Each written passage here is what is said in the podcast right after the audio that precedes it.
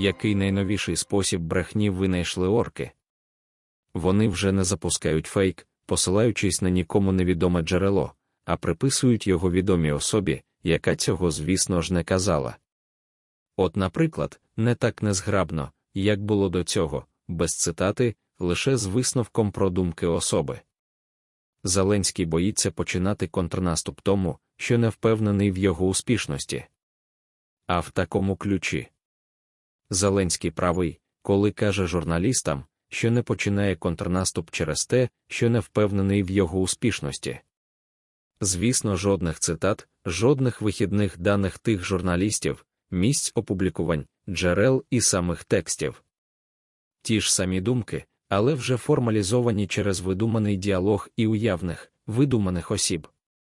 Не забуваймо також про спосіб, який постійно використовується орками для запевнення споживача брехні у вагомості їхнього брехливого твердження, щось на кшталт. Як всім, вам, лідерам думки, відомо.